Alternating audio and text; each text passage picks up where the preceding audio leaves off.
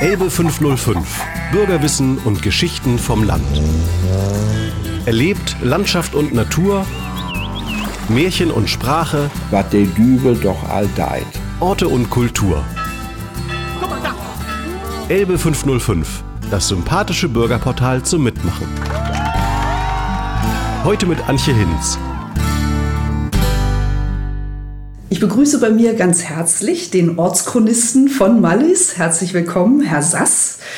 Sie kennen sich hervorragend in Mallis und Umgebung aus. Ich nehme an, dass Sie hier aus dieser Region auch stammen. Ist das richtig? Ja, ich bin gebürtiger Malles, also Urkern Malles, wie so, ein Baum gewachsen, Malleser und interessiere mich seit meinem Rentenalter für die Chronik im Malles. Es war für mich die Rente, das Rentenalter war erreicht.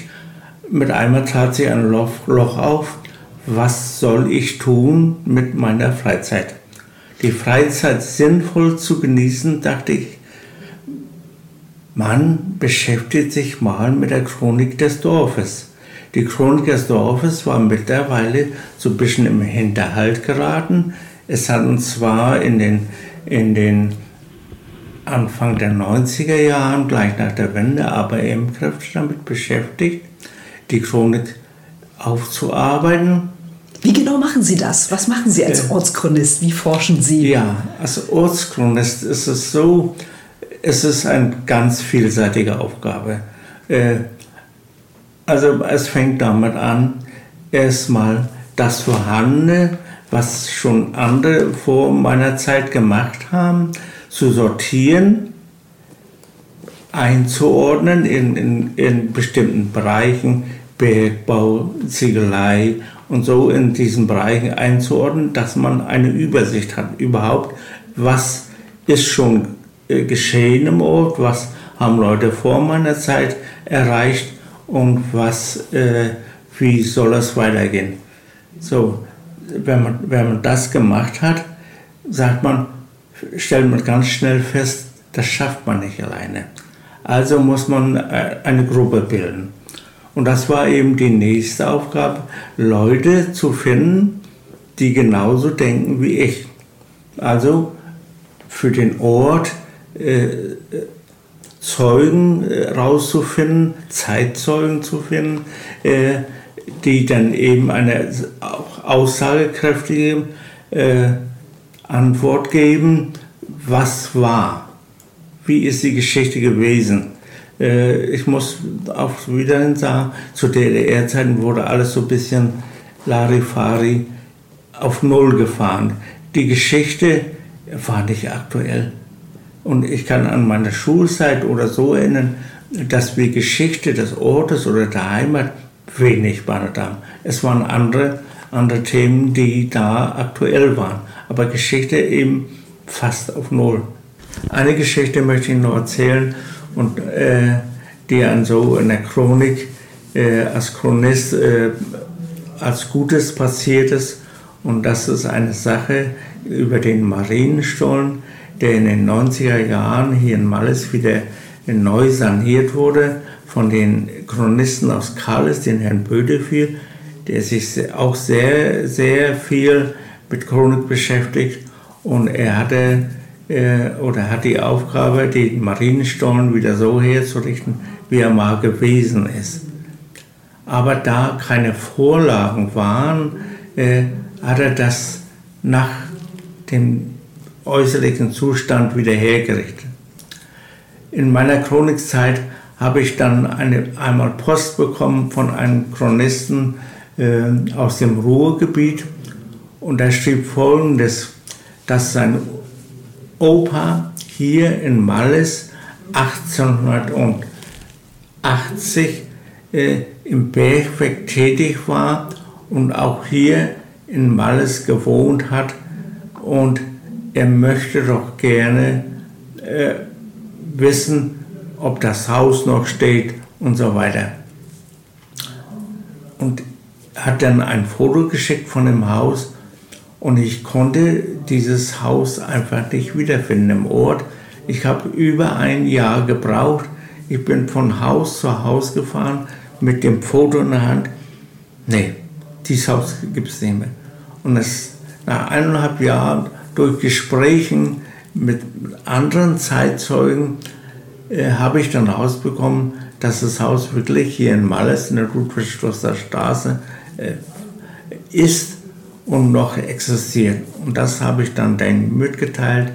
Und dann hat er ein Foto geschickt vom Marienstollen, vom Bau des Marienstollen äh, von 1875, 74, wo das errichtet wurde, mit Türmchen und mit allem drum. Ein Originalfoto, der Herr Bödeführ als, als großer Chronist, der hätte sich ein Loch im Bauch gefreut, wenn er das gesehen hätte.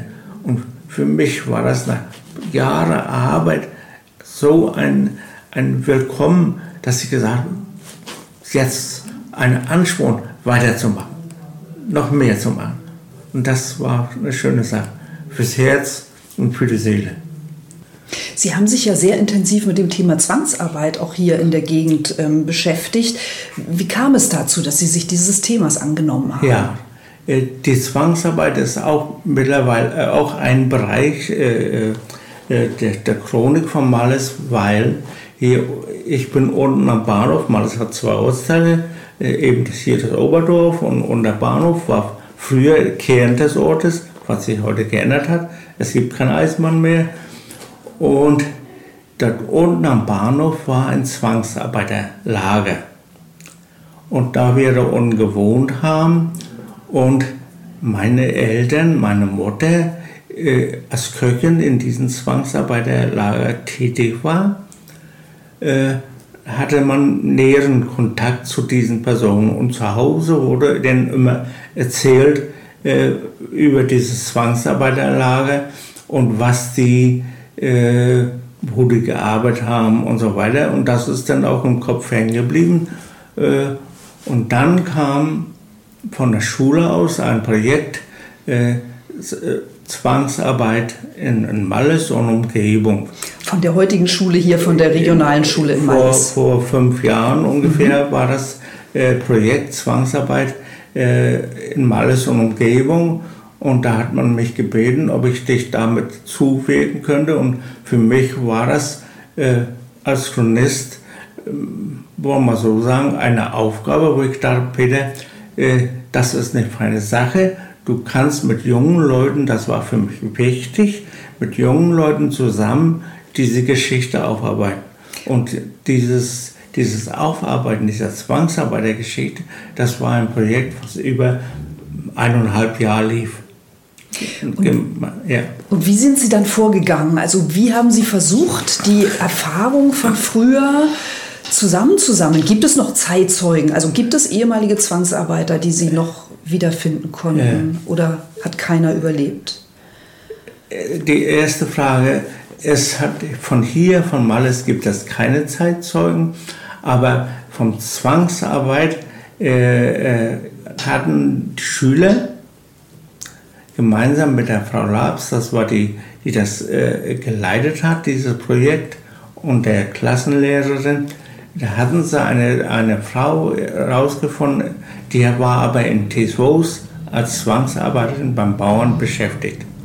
Und diese, zum Abschluss dieser ganzen Geschichte, wurde die auch äh, für einen mehrtägigen Besuch hier in Malles eingeladen, kam auch mit einem staatlichen Alter von 90 Jahren, kam dann auch Frau Lewandowski, so heißt die Dame, äh, kam dann auch mit ihren Kindern hier zu Besuch und äh, war sehr erfreut, dass Kinder sich damit beschäftigen, äh, die Geschichte Zwangsarbeit äh, zu erarbeiten.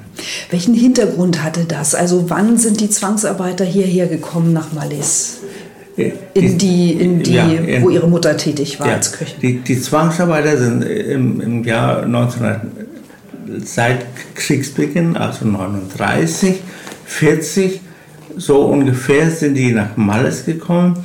Es waren, äh, man schreibt oder man sagt, 50 bis 60 Personen waren in diesem Lager, die dort untergebracht waren, äh, gekennzeichnet, die mussten an, äh, an ihren Arbeitskleidung ein P tragen. Das war eben der, der Begriff für Zwangsarbeit. Äh, Arbeiter hier in Deutschland. Und diese Zwangsarbeiter wurden dann verteilt äh, bei der Eisenbahn, im Gleisbau, im Rangierwesen, auf der Ziegelei und auch nach Kahns zum Bauern hin äh, als, als Markt oder so. Ne? Und es waren auch ähm, viele Kinder dabei. Ne? Die Zwangsarbeiter, äh, das, das waren ja äh, aus Polen Flüchtlinge, äh, die vom polnischen Staat äh, geflüchtet sind und auf der Flucht und haben hier als Zwangsarbeiter Arbeit ausgeführt. Mhm. Solche Leute waren das. Mhm. Ähm, was hat Ihre Mutter erzählt, wie die Lebensbedingungen waren? Oder war das eigentlich kein Thema zu Hause? Weil, naja, es ist natürlich oh, auch. ja, es, es, war, es war ein großes Thema. Ein Beispiel: äh, Weihnachten. Äh, die Zwangsarbeiter wurden von der Bevölkerung auch aufgenommen. Äh, zu Weihnachten, sie wurden nicht so üppig beschenkt, aber sie haben auch von den Bewohnern von Ort kleine Geschenke bekommen zu Weihnachten. Und das war, äh, sie wurden nicht verachtet, äh, sie wurden im Ort mit integriert. Aber es waren halt, der, der Hitlerfaschismus hatte sie ja gestempelt, dass es Juden waren und da wurde diese Rasse eben nicht geduldet. Ne? Aber die Leute im Ort, die waren alle gut gesinnt und auch wo, die, wo sie gearbeitet haben, bei der Eisenbahn, es war immer ein gutes Verhältnis. Also es waren im Grunde jüdische äh, Bewohner aus Polen, die quasi ja, ja. Geflüchtet, ja, geflüchtet sind und dann eben zur Zwangsarbeit, Zu Zwangsarbeit gezwungen, gezwungen äh, wurden. Teilweise haben sich ja Zwangsarbeiter äh, auch selber gemeldet, in Deutschland zu arbeiten. Nicht nur aus Polen, aus anderen Ländern ja auch.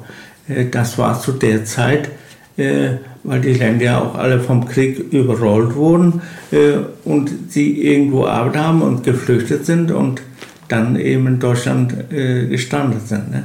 Und wie waren die Lebensbedingungen? Also waren die einigermaßen menschenwürdig untergebracht oder sind einige auch gestorben unter den, unter den schwierigen Arbeits- und Lebensbedingungen? Ja, äh, die Lebensbedingungen waren der Zeit entsprechend äh, nicht so hervorragend. Aber sie haben, äh, das war alles knapp, ob das Essen war, äh, aber sie haben genügend äh, Nahrung bekommen, um zu überleben. Es ist keiner verhungert. Es sind Kinder, es sind auch Kinder geboren. Es gibt ganz viele traurige Beispiele, was hier so passiert ist. Ne? Es sind Kinder geboren, äh, in Ludwigslust im Krankenhaus und der, der Hitlerstaat hat gesagt, eben die polnische Rasse muss ausgelöscht werden. Und diese Kinder wohnen dann nach der Geburt, so sind die Überlieferungen, äh, nicht weiter ernährt worden. Also sind sie nach vier, fünf Tagen gestorben. Mhm. Und daher sind auch zwei Kinder äh, nachweislich denen das passiert ist. Da gibt es noch ein, zwei ganz traurige Beispiele dazu. Äh, zwei Zwangsarbeiter, die waren als Rangierer tätig in Malles.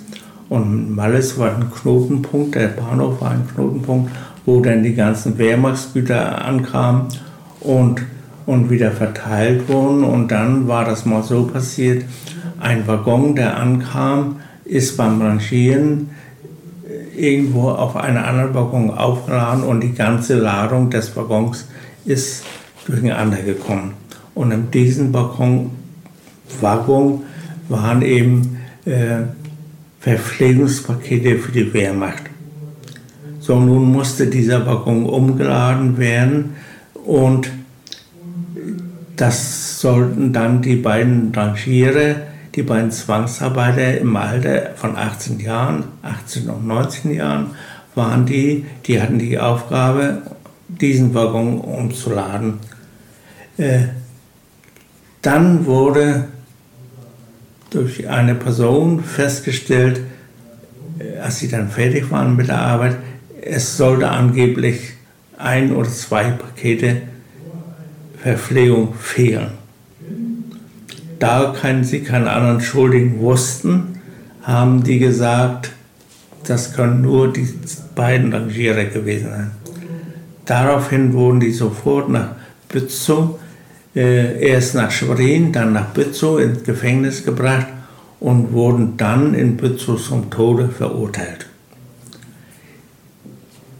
Die Verurteilung wurde ausgesprochen, die beiden jungen Leute kamen wieder zurück nach Mallis und wurden dann in einer Bahnmeisterei und im Keller äh, nochmal ein oder zwei Nächte eingesperrt und, und danach sollte dann äh, die Verurteilung oder die Vollstreckung des Urteils durch Erhängen stattfinden.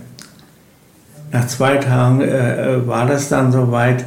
Äh, der Tag war festgelegt, dann und dann werden die gehängt am Malaunsberg im Malles an einer Eiche. Äh, äh, wurde das vorbereitet, es wurden zwei Tische hingestellt, ein Strick angebunden und dann mussten die Zwangsarbeiter auf den Tisch steigen. Es mussten alle Zwangsarbeiter, die hier um die Umgebung fahren, daran teilnehmen, damit sie sehen, wie die Leute bestraft werden. Es mussten auch Leute vom Ort teilnehmen, äh, um zu sehen, dass der Hitlerfaschismus seine Stärke beweist. Äh, des Weiteren äh, der Lokführer, der mit den Rangierern eng zusammengearbeitet hat, äh, ist dann mit seiner Lok da zu der Stelle hingefahren und äh, ein Lokführer, die haben eine Signalpfeife äh, ja auf dem Lok, eine Dampfpfeife und als Abschied hat der Lokführer die Dampfpfeife gezogen. Mhm. Und das war der letzte Gruß. Mhm. Das war schon hart. Mhm. Haben Sie Zeitzeugen äh, quasi sprechen können, die dieses furchtbare Erlebnis miterlebt haben? Ja. Also die dabei waren, als die äh, gehängt wurden?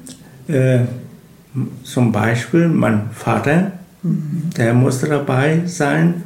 Äh, der, weil er auch Eisenbahner war, der war unmittelbar dabei. Und mein Bruder, äh, der hat dann später ein Buch geschrieben mhm. mit dem Titel äh, Erinnerung an eine Zeit, die nicht immer das Beste war. Und in diesem Buch ist das nochmal genau beschrieben, wie das dann stattgefunden hat. Ne? Aber es war eben zu Hause so ein Gespräch. Aber ich kann das nur äh, von mhm. meinen Berichten von meinen Eltern erzählen. Und ich merke auch, dass Ihnen das schon ja. sehr nahe geht. Ne? Also es ist nicht nur eine Aufarbeitung von Geschichte, sondern im Grunde auch von ihrer eigenen und Familiengeschichte. Ja. Ne? Mhm. Nee, nee, das ist schon emotional, geht dann das doch ein bisschen äh, Na, ans genau, Herz. Ne? Genau. Mm, wie haben Sie erlebt, wie die jungen Menschen, wie die Schülerinnen damit umgegangen sind ähm, mit diesem Thema? Also ähm, waren die jetzt ja besonders erschüttert oder man, wenn man gar nicht weiß, was sozusagen im Ort vor sich gegangen ist. Sie haben ja auch selbst gesagt, wir haben uns früher eigentlich gar nicht mit der Geschichte des Ortes beschäftigt und dann hört man plötzlich solche ähm, grauenhaften Geschichten von früher. Ich muss ehrlich sagen, ich bin sehr positiv von unserer Jugend beeindruckt. Äh, dass diese schlachsige Art, diese, die man immer zum Anfang, zuerst beweisen sie ja Schlagsigkeit. Dass ihnen das alles da vorbeigeht. Aber wenn man dann besser in Kehren reinguckt bei den jungen Leuten und äh, einzelnen Kontakt hat mit denen und spricht, dann merkt man doch, oh, ja, das, das ist doch ein Thema, das hat uns doch Rachan erzählt es gab das die gar nicht. Ne? Das ist ein ganz neu gewesen, das Thema. Und sie waren interessiert. Und ich muss aller Achtung sagen, äh, diese eineinhalb Jahre, wo wir zusammen waren, äh, mit Achtung, die haben sich anständig in die, diese Zwangsarbeitergeschichte reingearbeitet, haben mitgearbeitet und es war wunderbar. Im Grunde tragen Sie, glaube ich, dann auch dazu bei, dass die äh, jungen Menschen das Leben heute viel mehr äh, und bewusster auch zu schätzen wissen. Also dass wir jetzt Frieden haben, ne? dass, sie, dass sie so aufwachsen können, behütet und eben nicht solche äh, schlimmen Erfahrungen machen müssen, wie sie ihre Eltern erlebt haben oder eben auch ähm, sie als Kind aus den Erzählungen ja dann erfahren haben. Ist es das, was Sie auch antreibt, solche Projekte als Ortschronist äh, durchzuführen und anzuregen? Ja, ich will damit erreichen, dass junge Leute auch nachdenken. Nachdenken, äh, was war einmal, äh, wie sind unsere Eltern aufgewachsen oder wie war mein Ober-Ober, war, warum war der im Krieg äh, und, und wieso musste er fallen oder, oder was, äh, dass man über die Geschichte nachdenkt. Und den Eindruck hatte ich, dass zum Abschluss äh, dieses Projektes die Kinder doch gelernt, gelernt haben, äh, mit der Geschichte in eins zu kommen. Mhm. Haben Sie schon ein neues Projekt? Gibt es ein neues Thema, an dem Sie demnächst arbeiten möchten? Äh, ja, es ist äh, Astronetz, Malles ist ja nun ein kleiner Ort und Astronetz oder, oder die Aufgaben ist ja in so einem kleinen Ort auf wenige Leute auch bloß verteilt, so sagen wir mal. Ne? Und man ist im Gewerbeverein tätig und man hat so mehrere Aufgaben und dann äh, stellt man sich Aufgaben, die auch durchgeführt werden müssen. Und wer sollte durchführen, ist immer, ist immer nur ein kleiner Bereich. Äh, Leute, die den Mut haben, die Zeit haben, die das zu machen. Und dann äh, habe ich neben meiner Chronikarbeit noch ein, ein Waldprojekt, äh, äh, was mir ganz sehr am Herzen gelegen hat, wieder neu ins Leben gerufen. Äh, das war mal ein Schulwald gewesen, der in einem sehr desolaten Zustand war. Und da habe ich äh, eben gesagt, hier, das ist ein Projekt, was wir unbedingt angreifen müssen. Wir brauchen für unsere Kinder ein Stück Wald zur Erholung, nicht nur für unsere Kinder, auch für unsere älteren Leute. Und da bin ich, da habe ich dann gesagt, dieses Projekt nehme ich in Angriff. Und dieses Projekt halt mit Herzblut im Angriff genommen. Es fängt an, fing an mit Sprechen, äh, mit, den, mit der Schule, mit den Kindern, sprechen mit den Bürgern. Wie steht ihr dazu? Äh, kann man dieses Projekt in, in Angriff nehmen? Wo kommen die finanziellen Mittel her? Und so weiter. Es wurde also so eine Art Waldschule mit einem Aussichtspunkt geschaffen. Ja, es, es, es wurde ein, ein Stückchen Flächen, äh, Erde geschaffen, was mal eine Ruine, eine, eine Müllhalde war, äh, so ein Ruhepol für Kinder und, und für ältere Herrschaften. Und dann haben wir eben mit der Schule äh, das besprochen und jede Klasse hat eine Zuarbeit geleistet und ihre, ihre Meinung gesagt oder die Kinder haben auch geschrieben, was sie haben möchten. Die einen möchten eine Rodelbahn haben, die einen möchten eine Seilbahn. Und das haben wir dann ausgewertet und haben eben das Machbare daraus äh, auch im Angriff genommen.